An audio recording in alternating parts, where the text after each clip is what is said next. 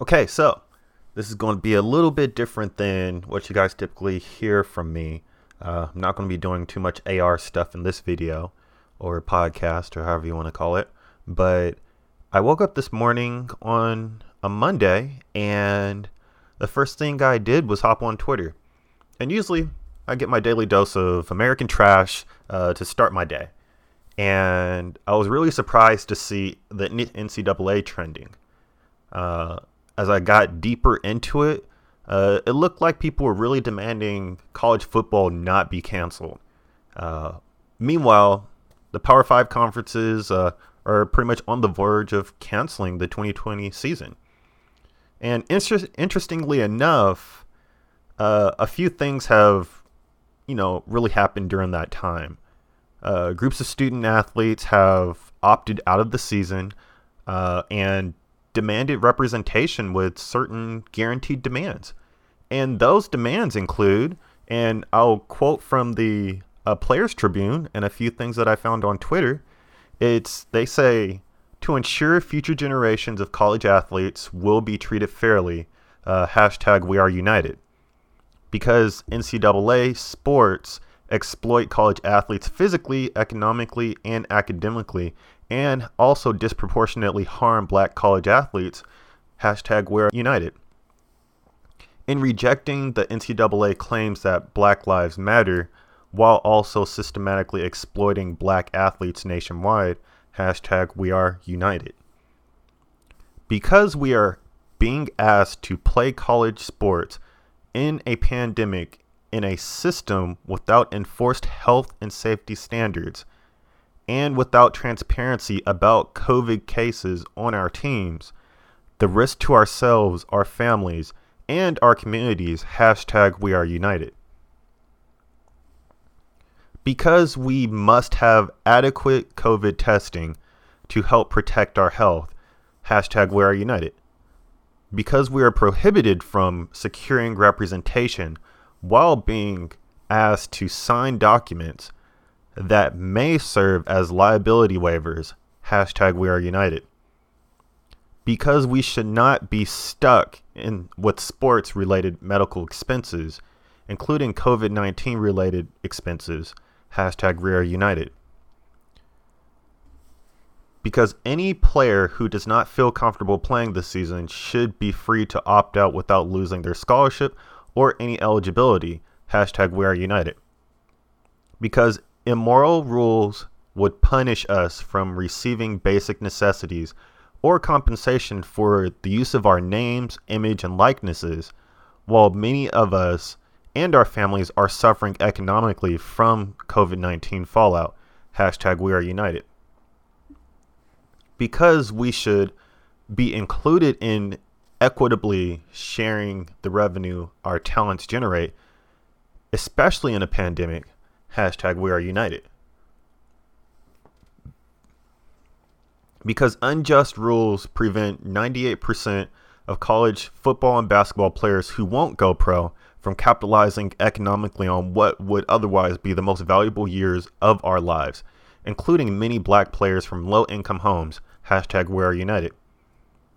Because eliminating lavish salaries and facility expenditures to preserve all sports must be prioritized. Hashtag we are united. Because the NCAA has failed us, and we are prepared to ensure that our conference treats us fairly whether or not it continues its NCAA membership. Hashtag we are united. In forming alliances with college athletes from other conferences to unite with us for change. Hashtag we are united.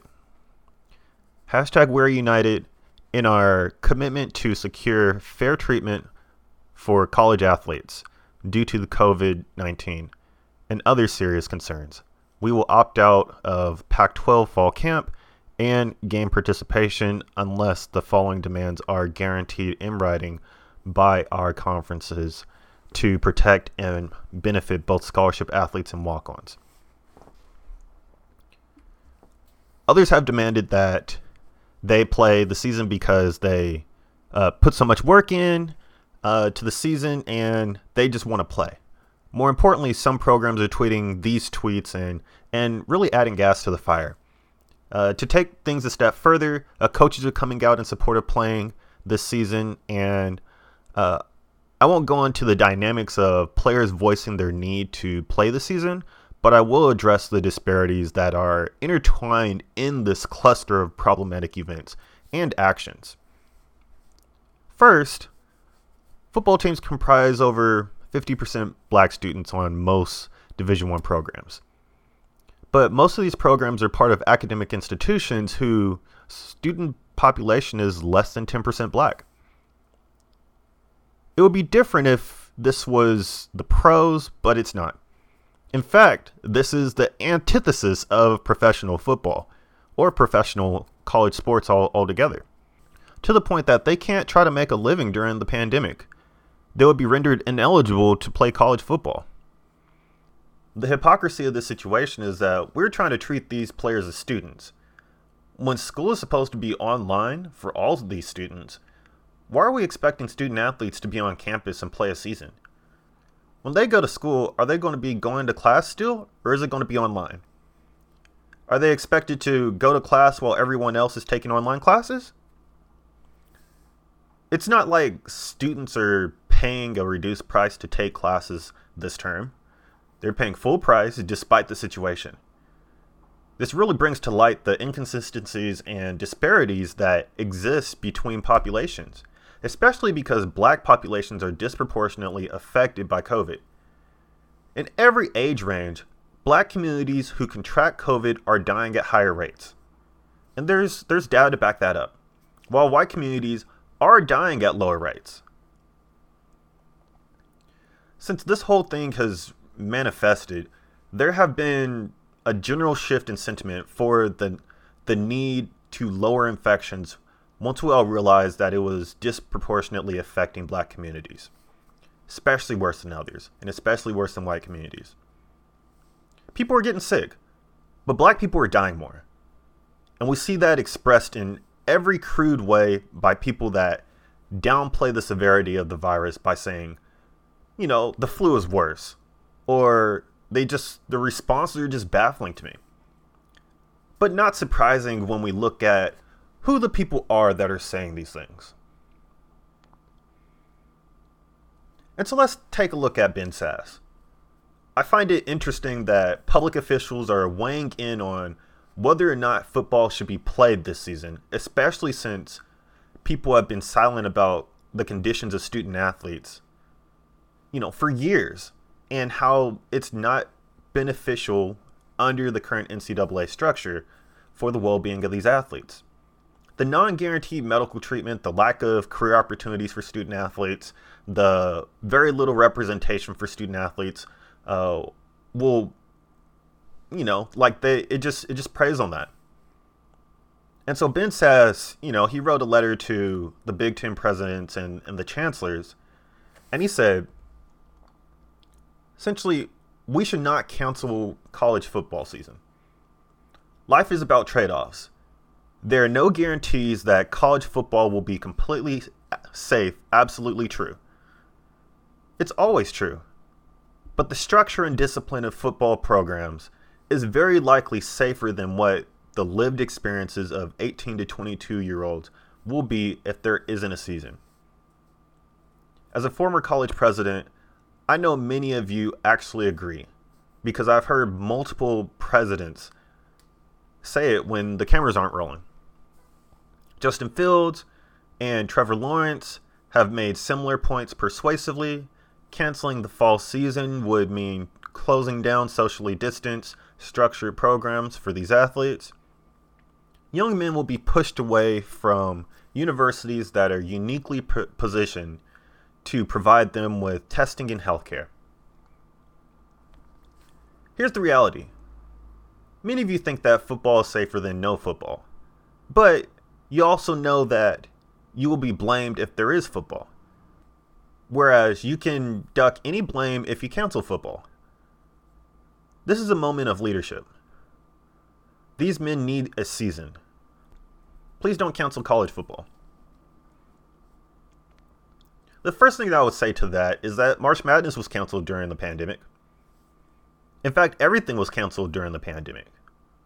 Since everything was canceled, things have only gotten worse. People have lost careers, and some have even lost their homes. And we're talking about not canceling football. Questioning whether football is safer or not is not a question. The effects of head trauma on mental and physical health is already proven. I can attest to that because I played football for 12 years, with 6 of those years being in Division 1 college programs. Why is it that we're so eager to get back to the field amongst a pandemic? Why are we willing to ignore the climate in which we're living in right now? You can't socially distance in football. To imply that canceling the season will dismantle the structures for college athletes disregards the fact that they are further being isolated from the general student body because they are athletes. If they're expected to exist on campus by a different set of rules, then they must be a different classification. It must start from there. There is no vote on behalf of student athletes whether they should play. There's no structure set up for them to even participate in voting. There are only a bunch of white guys on Twitter that are advocating for football despite not playing a lick of D1 sports. The reality is that we don't know what will happen when we are in the mid season. Bodies are going to be banged up, flu season is going to be ramping up, COVID is still going to be ravaging the US. Each individual aspect is already a red flag, but the intersection of all these are just very scary. At the end of the day, black players are going to be disproportionately affected. And so a moment of true leadership comes when people are taken into account, medical experts, and suggestions that have been with the best interests of student athletes and not the best interests of fans and businesses. We're all hit hard during COVID. It's not the job of athletes to distract us, lift our spirits, and get us out of this time. It's just not. And so then we have, obviously, another coach, Nebraska's head coach, Scott Frost. And you know, he he went on TV and he shared a he shared a few thoughts on the matter. He said, "Our university is committed to playing no matter what. We certainly hope it's in the Big 10. If it isn't, I think we're prepared to look at other options." I find this interesting because we are 6 months into the biggest pandemic of any generation alive. It has uprooted life as we know it across any sector. It felt like overnight things were just changed. Careers were unhinged, money was lost, and plans were uprooted. I say that because I lost projects. I had to cancel trips, Had to postpone events for business and pleasure. All of us are feeling the effects, and there isn't much that we can do about it because we're not health experts and health professionals. We're not superheroes. We're not immune to the risks of these actions. If the medical field is worried, then we should all be too. Playing football isn't going to change that. What really gets under my skin is that when conferences said that we're not going to be playing, he suggested that they can find a way to play no matter what. I understand being eager and determined, but to insist that this is the proper direction when something as little as going to the movies or getting a haircut presents risks of death. To say that this reality doesn't matter is just it's just baffling to me. I just don't get it. And so, I mean, th- this is this is always an ever-growing thing amongst football players and the perception of certain football players and athletes. We hear the stories of T.O., we hear the stories of uh, Ocho Cinco and and you know popular black players, Reggie Bush, and then we hear the stories of Matt Ryan and Tim Tebow and stuff, And you know, it goes beyond just the the position that they play. It's really the perception and how that perpetuates certain stereotypes. And so for me, you know, there's there are definitely many signs preparing Trevor Lawrence uh, for his title of being the great white hope of football for 2020. And it's it's such a it's such a glaring parallel from a whole lot of different things. You know, because we, we see how they demonize Jameis Winston. We see how uh, other black players, Cam Newton, uh, that were quarterbacks, uh, didn't have the same perception. And more importantly, you know, he has the backing of the president, you know, as the backing of players, coaches, ADs, politicians, um, you know, all because he's he's sort of uh, being the voice of this this silent majority that feels oppressed and feels unheard and feels like they don't have power. And I'm really interested to see how this plays out because it's not surprising that this is, you know, coming from a school like Clemson, who has confirmed history of racism towards their own players and towards opponents. Even Dabo Swinney has a problematic history as it pertains to race relations, especially this year you know, and the well being of his student athletes. You know, he's making $9 million and he's insisting that players don't get played. But he also insists that players should be playing during a, a pandemic.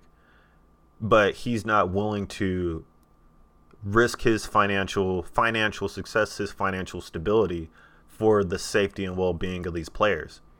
And he's really just disguising that as opportunities and you know it's uh, it's everybody has opportunities but when there's a lack of opportunities you can't force a, a guise of opportunities when there's no industry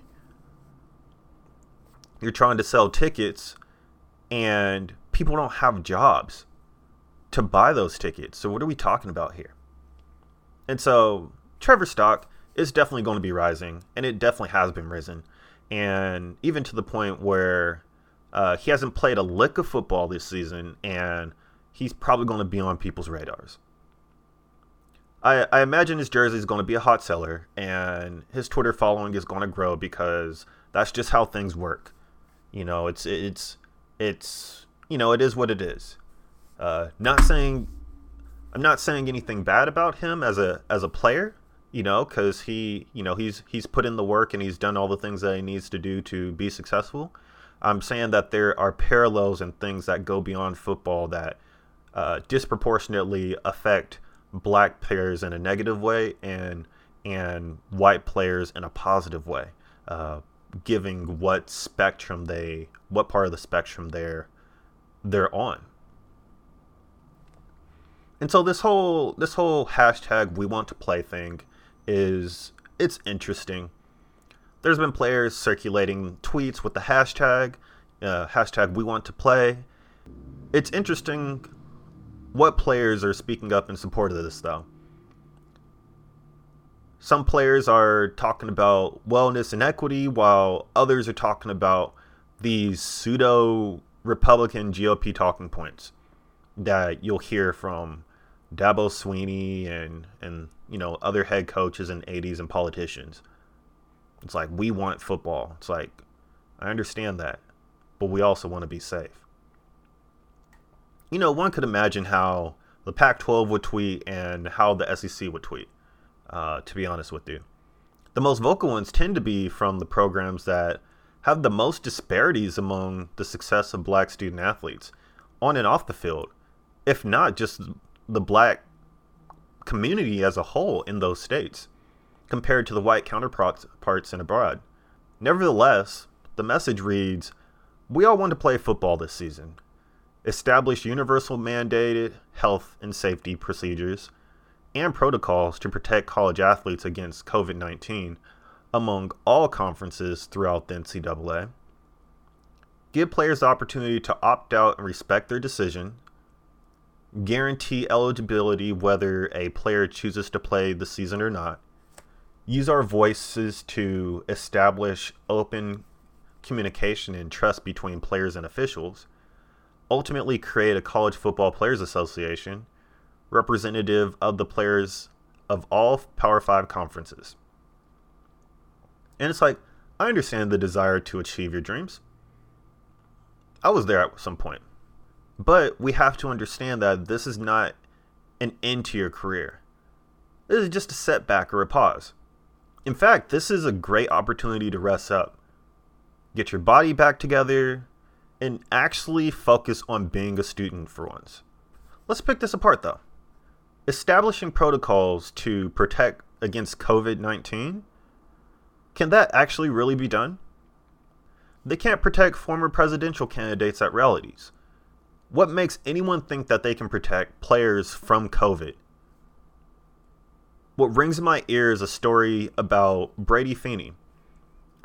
Uh, to make it a long story short, Brady tested negative at the beginning of uh, mandatory.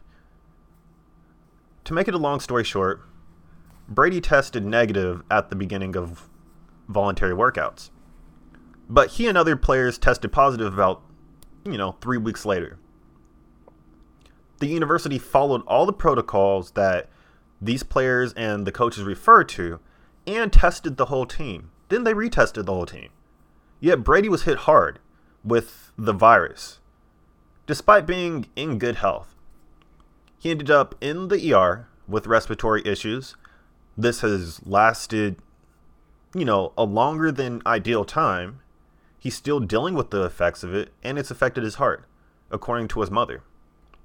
This is just one example of how unprepared football is to protect players. People can't be protected from a virus that has no vaccine and preys on group gatherings. The closer you are to people, the more at risk you are. This story really reminds me of when I had mono a month before training camp. I was essentially quarantined for about three weeks, uh, but I had to report to camp once camp started.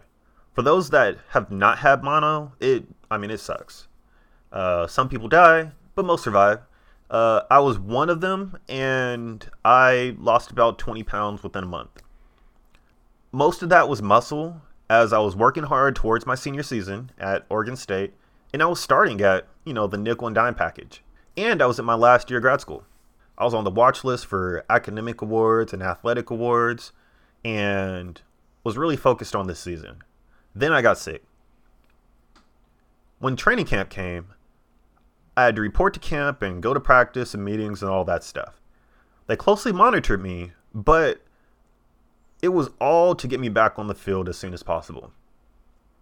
When things started to look promising, they got me back on the field because I was a starter and there really wasn't much confidence in, in the backups that I had at the moment. I was really eager to get back, but you know, things things were just it was just interesting because I was really eager to get back to the field because we always open the season with the one AA team. And those were often the games to boost up your confidence and really, really get back into the swing of things for the season.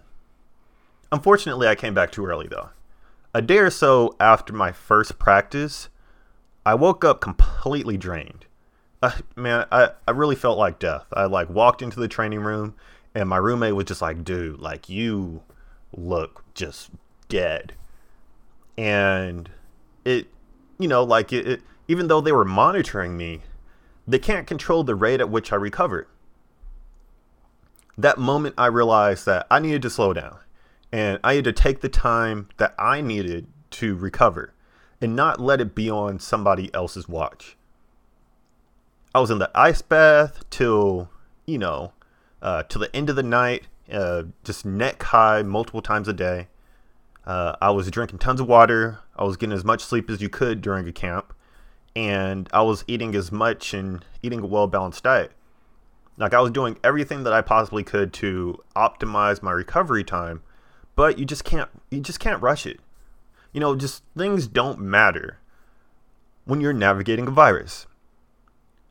As a result of me returning to the field too early, I messed up my recovery timeline. That meant I was underweight going into my first game. I couldn't lift to really work out until mid-season, and you know, by that time, I was starting to get banged up because of the season. I can attest to the physical toll football has. I played six seasons, and I recovered from two season ending injuries that required hip reconstructive surgery twice. I was in a wheelchair for a month and I've had to do extensive rehab even to just get to walking and jogging for both of those. The actions we make can have lasting effects, especially with football, because I'm dealing with that stuff right now. It's not about whether we want to play or not, it's about the proper representation. Much like players can't control their schedules, they can't control the outcomes of this. There is very little players can actually do to control this, to be honest with you. They can't control their class schedules. They can't control their diets.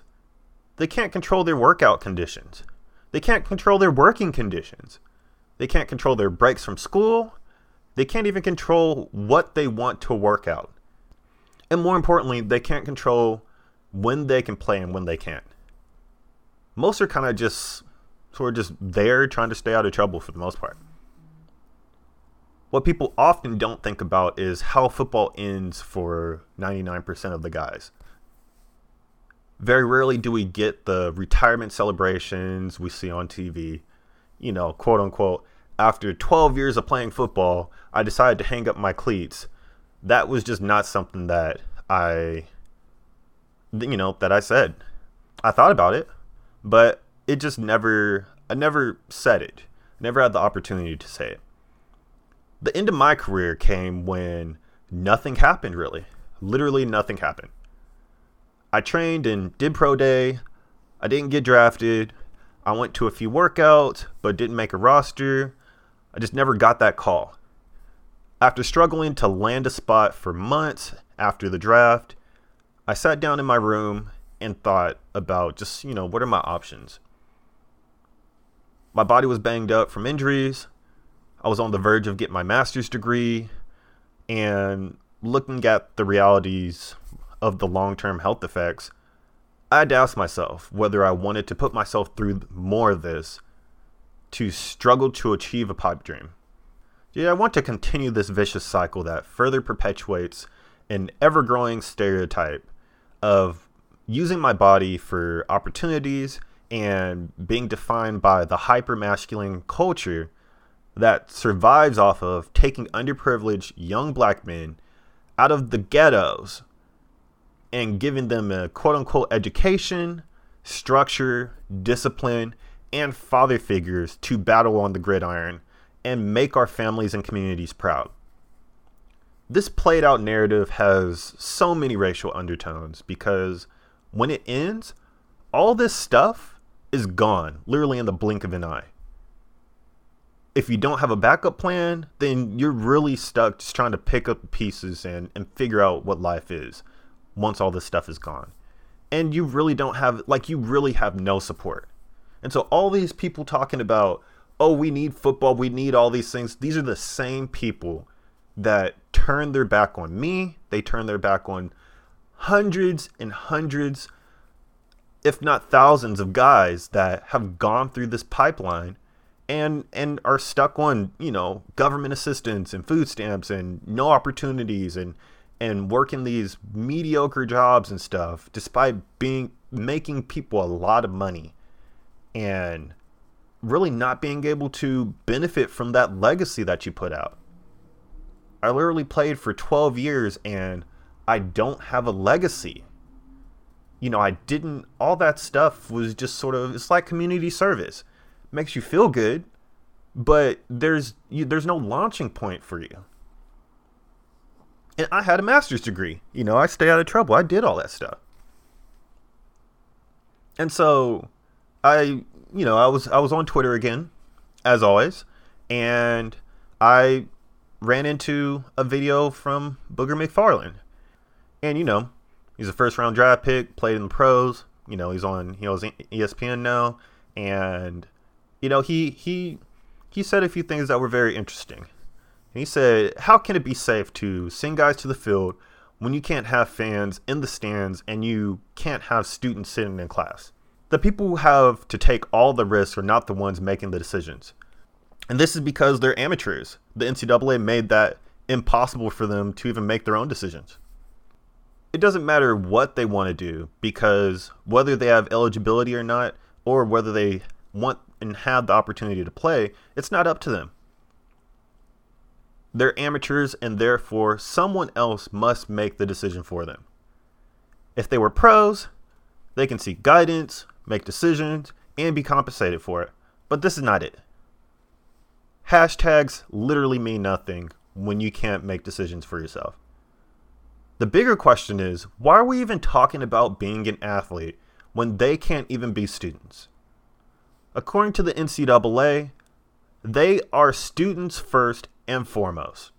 Just because there's a pandemic doesn't mean we have to just throw all the rules out the way.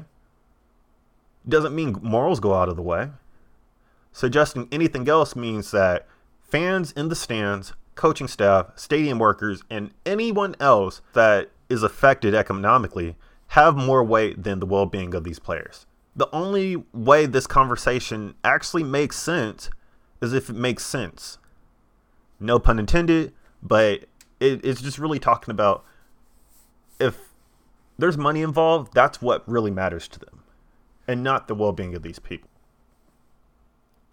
There's always this reoccurring sentiment that players are getting state of the art medical treatment and they're pampered and spoiled and all that.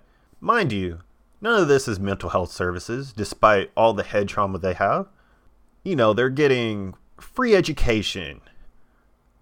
But I have osteoarthritis in my hips and I'm under 30. They say that if they don't like it, they can do something else.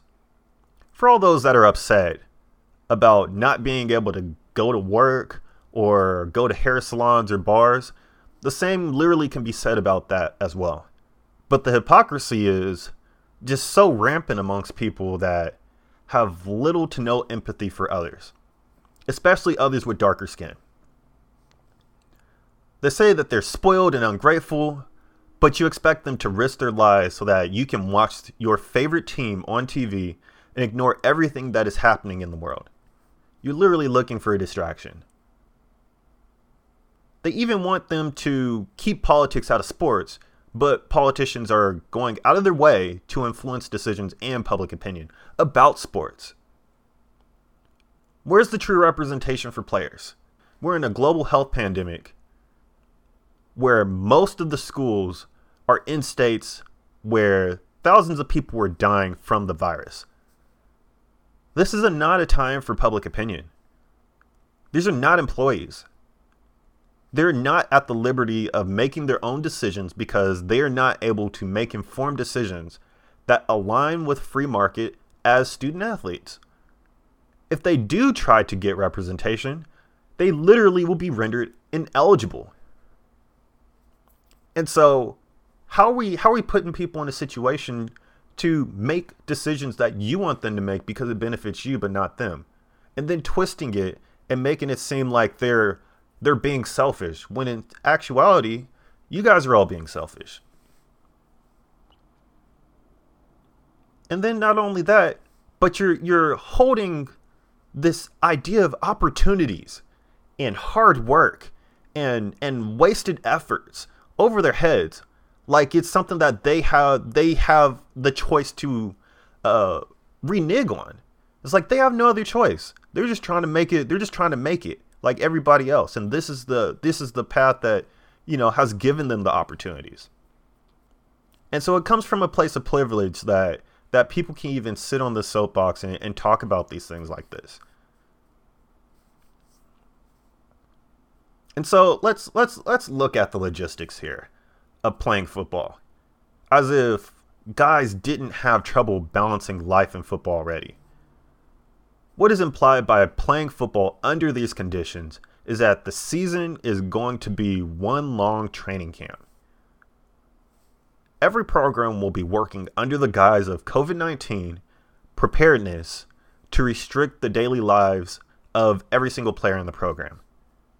If any one of the players have families, they will have to consider socially distancing from family members and friends after every away game more importantly, guys will have to choose between being with the team over being with their kids in fear of transmitting the disease. guys will have curfew and must ensure that they remain healthy while they're in the season, which they can't really control. Meetings will be longer, practice will be longer, and the nuances and regulations that are set will be exploited by coaches and staff to better prepare guys to win games. How will walk ons fare with this? What if players live at home with older family members? What if family members get sick? Will players have to choose between their team or their sport? I mean, th- these are all these are all things that I would imagine people would attribute to necessary sacrifices. They might say, "Well, if you don't like it, don't play." Yet those are the same people saying America needs football. It is interesting how when people lost their jobs and states were restricting certain businesses from operating, people would protest outside and risk jail time by going against orders. But they could have just done something different. The reality is that they didn't. And their desires spread to public offices and news outlets. It's not about doing something different. It's about putting people over money and property. It's about making things safe for all parties involved and not just some parties, especially the ones that are putting the most risk. And so, by the time you get to this point in the video, you're probably asking me, like, you know, what, what makes this guy an authority on things? Well, you know, I was one of the top players coming out of California in 2008. I got scholarships to tons of schools. I ended up at Hawaii. I played three and a half years there as a corner and had two season ending injuries. I ended up getting hip reconstructive surgery on both hips on two different two different seasons. Uh, prior to my second surgery, I got my release from the team because just the environment wasn't healthy and it wasn't constructive for me to be there. They were going to medically disqualify me anyway because of my injuries and the coaches ended up, up getting fired too. So it was just a it was just a messy situation. So i ended up transferring to oregon state after getting my degree and uh, getting into a grad program there. Uh, as a contingency you know i had to walk onto the team and uh, show that i was healthy enough to play uh, that really panned out for me because i i wore i bust my butt you know, from my second surgery to uh, getting to Oregon State. And I ended up starting the first game against Wisconsin where we upset them, you know, and, uh, and we had a phenomenal year. We ended up going to, I ended up getting ranked ninth in the nation. Uh, I had a few pass breakups, some solo tackles. We played against Texas. Uh, it was a really great year. And more importantly, you know, I had my ESPN 360 moment where where I ended up getting an interception at the end of the game against Arizona State when we were playing on I think it was like ESPN or Pac-12 uh, that helped us win the game, and uh, that was literally uh, 365 days after I had my second surgery, and so literally a calendar year later, I uh, went from a wheelchair and having hip reconstructive surgery to getting an interception on national TV. And so it's like, you know, that I think that's an att- that's a, a testament to the the desire for me to want to play and continue playing was that that grit and that that desire to to push myself. And so I honestly think that I'm a I'm an authority to speak on this. Uh, more importantly, while I was in grad school, I began to explore social issues and, and really reflect on my playing experiences. I was studying sports psychology, exercise sports science, fine arts, and an interdisciplinary program. And I was really intrigued by the motivations that we have for success. And for me, it was just to really prove my worth on the field despite coaches denying me those opportunities. For others, it's taking care of their families and creating legacies. With everything that I knew and saw, I came to the conclusion that the structure of the NCAA and college sports really encouraged guys to succeed on the field, but failed to provide the same support off the field. And they fell short of that. And it's been really difficult for not only me, but a lot of guys to navigate this this post football life when we were only allowed to explore athletics in college in our formative years. And more importantly, like this it's it's not a there's not much you can put on a resume if you're an athlete. And there's no structure to help you build that resume as an athlete so that you can make that transition. And every school across the nation is feeling the effects that these guys just aren't prepared once things end, but they're prepared to work out, they're prepared to win games. And most of them, a lot of guys don't even get their degrees. And when they do, they don't know what to do with them. I was one of them. I had a master's degree. I didn't know what the heck to do with it. And so for me, I made a graphic novel called No Love for Gladiators that explored the topics and I, I wrote my master's thesis on these disparities. Afterwards, I, I worked on a documentary about the business of college sports called The Business of Amateurs and how it affects the mental and physical health and well being of these athletes trying to achieve their dreams. This made it to the John Oliver Show, it made it to film festivals, it made it to movie theaters, and it ultimately landed on Hulu and Amazon Prime, which is actually pretty cool. I was fortunate to host student athletes at schools to watch it and also speak about it to college classes. I was working with the Players Association to advocate for athletes, and I tried to put together groups. But things kind of fell apart once people's jobs were being threatened and people were really about to lose their eligibility and they were risking that by wanting to speak out about these conditions. So I had to take a step back. Uh, like many of the guys that, you know, I was in this fight with. Uh, it was just, it was really too much to deal with for the most part while I was still trying to figure out what my next path was, what how I was able to pick up these pieces uh, that were sort of left from football. And I, I really had an identity crisis, like a lot of guys do.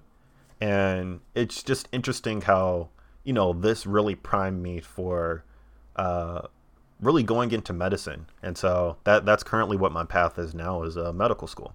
And so I could I could speak to this whole thing personally because there there were coaches that uh, saw my interest in school as a distraction from football. If I got a bad grade, then you know they would ostracize me in meetings, and for me, quote unquote, not being focused. But God forbid I leave class early, or go to meetings or practice late for class, or schedule a class during a mandatory football thing. You know, this is a perfect way not to play football in college is if you put school before football, even if it's out of your control. You know, I had science classes that would be, you know, starting at seven o'clock, but I would have practice at six thirty, and so it's like, what am I supposed to do about that?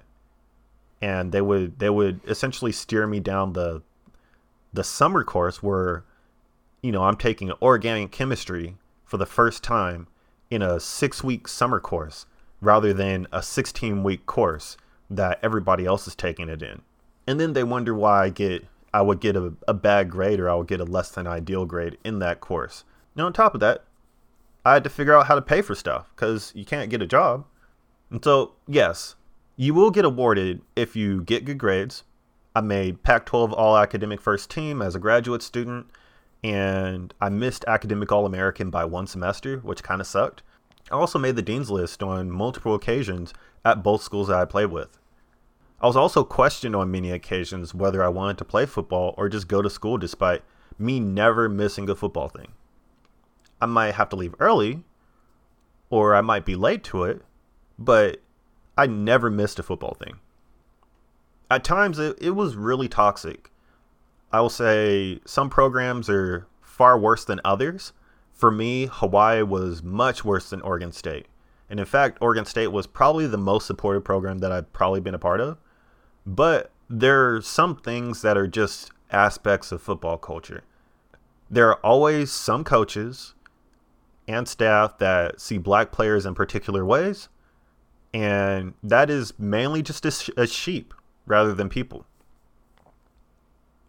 Maybe it's you know money or power. I I honestly don't know, but I bore the brunt of it for most of my playing career. And it wasn't until I finally found myself and my why, my why for playing football and going to school, that it finally started to work out for me. And I'll say that it took about three years for that to even get to that point. And and I really had to kind of just put myself put my head down and hopefully hopefully make it through to that side. Uh, the worst thing that you can do as a player is get sick, get injured, and make mistakes on the field that are in crucial situations. I did all of those at some point, and I mean, that's when they try to get rid of you. They play mind games. They don't invite you to camp in August until last minute. They switch your position the day before practice. They demote you for no reason. The list can go on and on. It's just, you know, it's it's it's mind games. They try to get under your skin. And things go unchecked because there's no representation for athletes. And there really isn't any accountability for staff and coaches as well. There's accountability for students, though.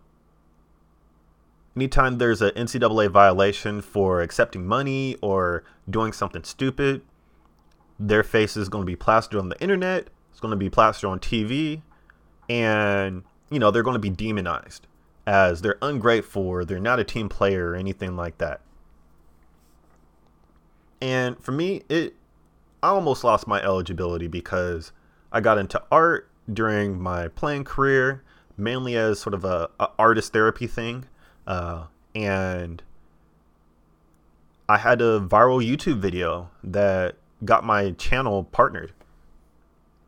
I hosted charities at art galleries where I sold my art and raised money for uh, the local children's shelter in, in Corvallis. I ran a Kickstarter for my first graphic novel. Uh, if I would have capitalized on all this stuff, all my success off the field, I would have lost my eligibility.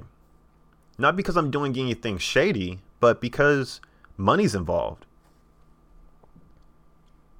At the art show, I literally could not greet people at the door when they came because I couldn't be within viewing distance of any financial transactions. The fear mongering that, that happened off the field made me really pessimistic about my non football related abilities because they find this way to twist every success that you have as a byproduct of being an athlete and not the other way around. When the meeting doors close in football facilities, it's it's even more detrimental to guys. The point is that they will try to break you for standing out and thinking beyond the box that they put you in. Our coaches literally have coaches that I'll never forget to this day that tried to break me. And in some ways, they succeeded. I lost relationships with my teammates because of it. I was on antidepressants. I had to see a therapist. And the stress triggered other mental health issues that I had to manage when I finally got a hold of my situation, I, I found a hobby. You know, I found art, I found animation, I found YouTubing, I found writing. And but mind you, this is this is after I quit the team at Hawaii and had hip surgery and was able to recover as I went to school. Uh, I finally had that peace of mind and opportunity to get out of this football player box and explore life as a person trying to figure out my life you know, I had the I actually had the time to to work on things knowing that I am going to go back into the football mindset again. Like I just had that peace of mind, that opportunity to to explore or even think about exploring. Think about what what's life going to be like after football. If football doesn't continue, what will I have to do? I had that safety net and a lot of guys don't. And so by having that safety net, I I'm fortunate. I'm really fortunate, but I understand that others others can use this opportunity, this pause, this this this pushback this postponing of, of a season to to take that time for yourself. Like there's there's just there's just so many parallels with my situation and with the situation with COVID and, and the season being canceled. I mean, this is this is an opportunity for guys to actually be students. This is something that they can grow personally, creatively, etc. It is an opportunity for them to reassess their priorities and get a jump start on other aspects in their life. One thing I did appreciate that I was able to really just take the opportunity to improve on myself. I literally went from being in a wheelchair in 2011 and on the verge of getting medically disqualified to starting in the Pac 12 on ESPN in August of 2012. And I was a new person, I was a better person. I was also working on, as a cartoonist for the school newspaper. I really improved on my study skills. I feel like that time really helped me get a, a grasp on the idea that I didn't have to attain a mastery in school, football, and adulting at once. I could put one on pause, focus on others, and then come back to that when I when when I have when I was prepared. I put football on hold to focus on myself. And I did that. And because I did that, I was able to achieve everything that I set out to do initially. And that was literally just be successful. And the rest of everything that happened once I got to Oregon State and once I took that time, the rest of it was history. Cuz be honest with you, I didn't play I didn't play at Hawaii. I played at Oregon State.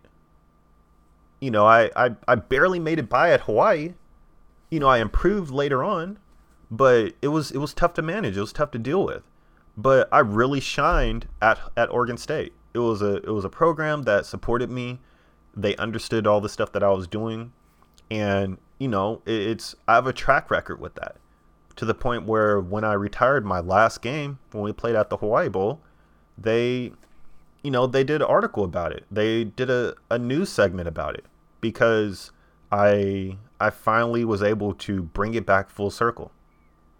And from there, you know, the rest was history and and so I I really I really encourage people that are both playing and and are both fans and supporters of of these guys.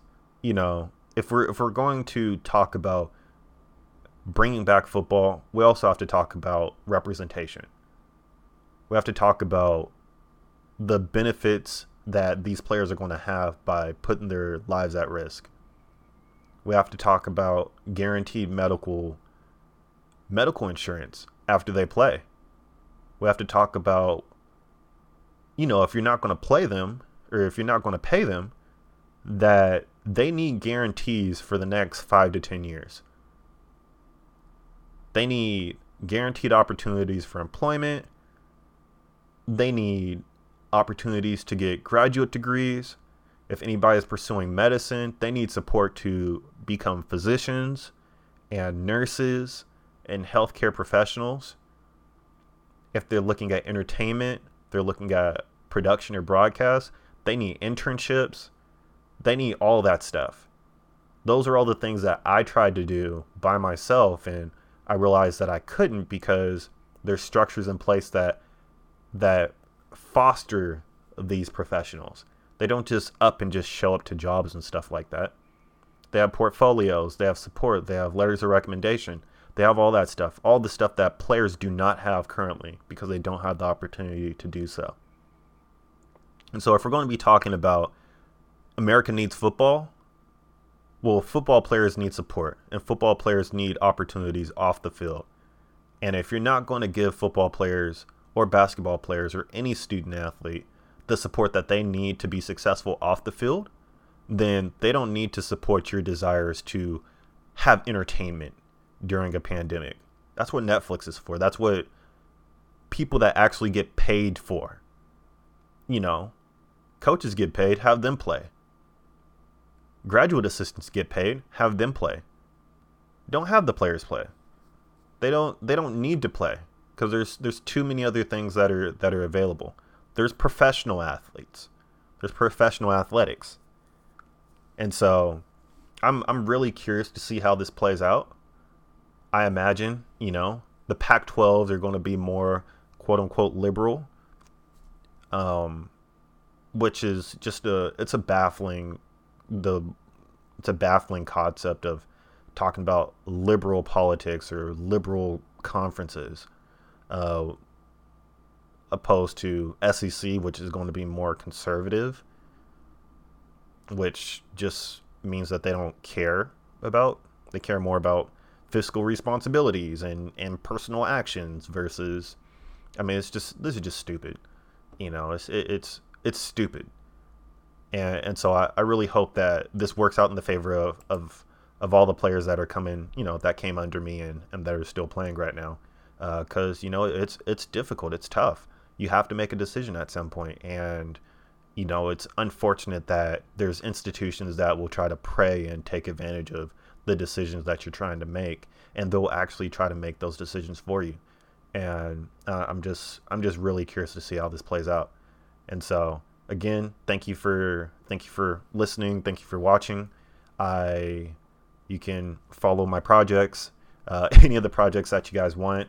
Um, again, I decided to take a little bit of a break from AR stuff and med school stuff and and comic book stuff and all that too. sort of just share my thoughts about how I'm feeling with this and and really, I mean, it gave me an opportunity to to really think about my journey and what I've gone through in in the NCAA and the stuff that I've done post NCAA and uh, the opportunities that came from the decisions that I made both on the field and off the field. And you know, it's it's been one of those things where I've always reflected and said, you know, if I would have focused on football 100%, I probably wouldn't have gone gotten injured as bad, maybe, I don't know. I probably would have had a better college career or had a had a more substantial professional career, I probably would have done had things, you know, had things happen better, uh, in in more in my benefit. But, you know, I I decided to not drink the juice and be a stereotypical black athlete, black football player at a predominantly white school. Um, you know, I decided to actually, you know, study and and put school first and foremost and, and try to do both at the, the best ability I can. You know, to the point where I was a second year grad student my senior season. I and by the time when I played my last football game, three months later, I was getting my master's degree.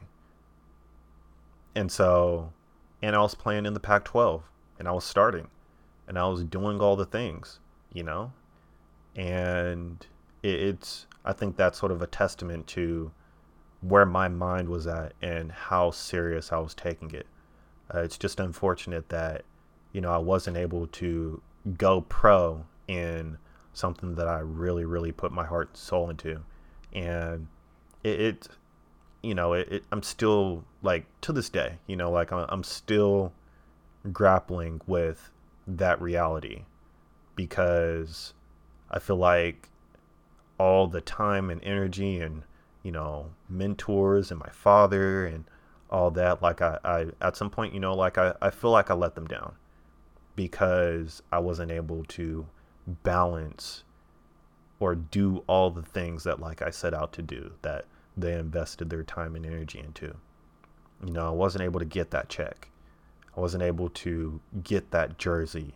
Wasn't able to get that opportunity to, you know, don a professional, uh, be a professional athlete and and and rock that mantle. You know, it just it just didn't happen for me, and you know that's one thing that's always going to to stick with me. But at the end of the day, I mean, you know, I think that that's the that's the flaw, that's the dynamic of this whole idea of amateurism. It's not you know, it, it's there's so much weight put on trying to go pro and the only opportunity to do that, at least with football, Basketball, it's a little different. In baseball, it doesn't even have to play by those rules. Really, no other place has to play by those rules except for except for football. But the whole dynamic of, you know, like the only way to go go pro is to get through college sports. It, it's you know it's it's fixing the game. I mean it, it's you know it's fixing the game.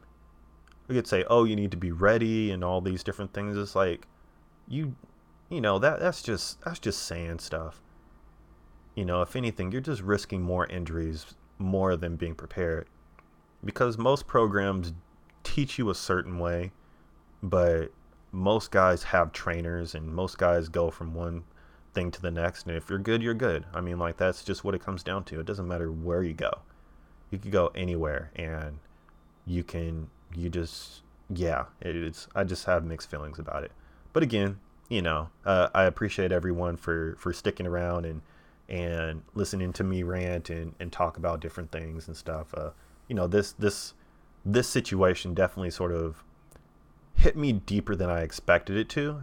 Uh, I don't really know why. I guess this is just me just being reflective during COVID and stuff like that. Uh, but uh, again, you know, check out the projects. Uh, I'll post the links to my master's thesis and some of the videos that I referenced here. Um, and you know, check out the Medium, check out the blog, check out you know my stuff on Skillshare, uh, all that stuff. And so again, catch you on the flip side.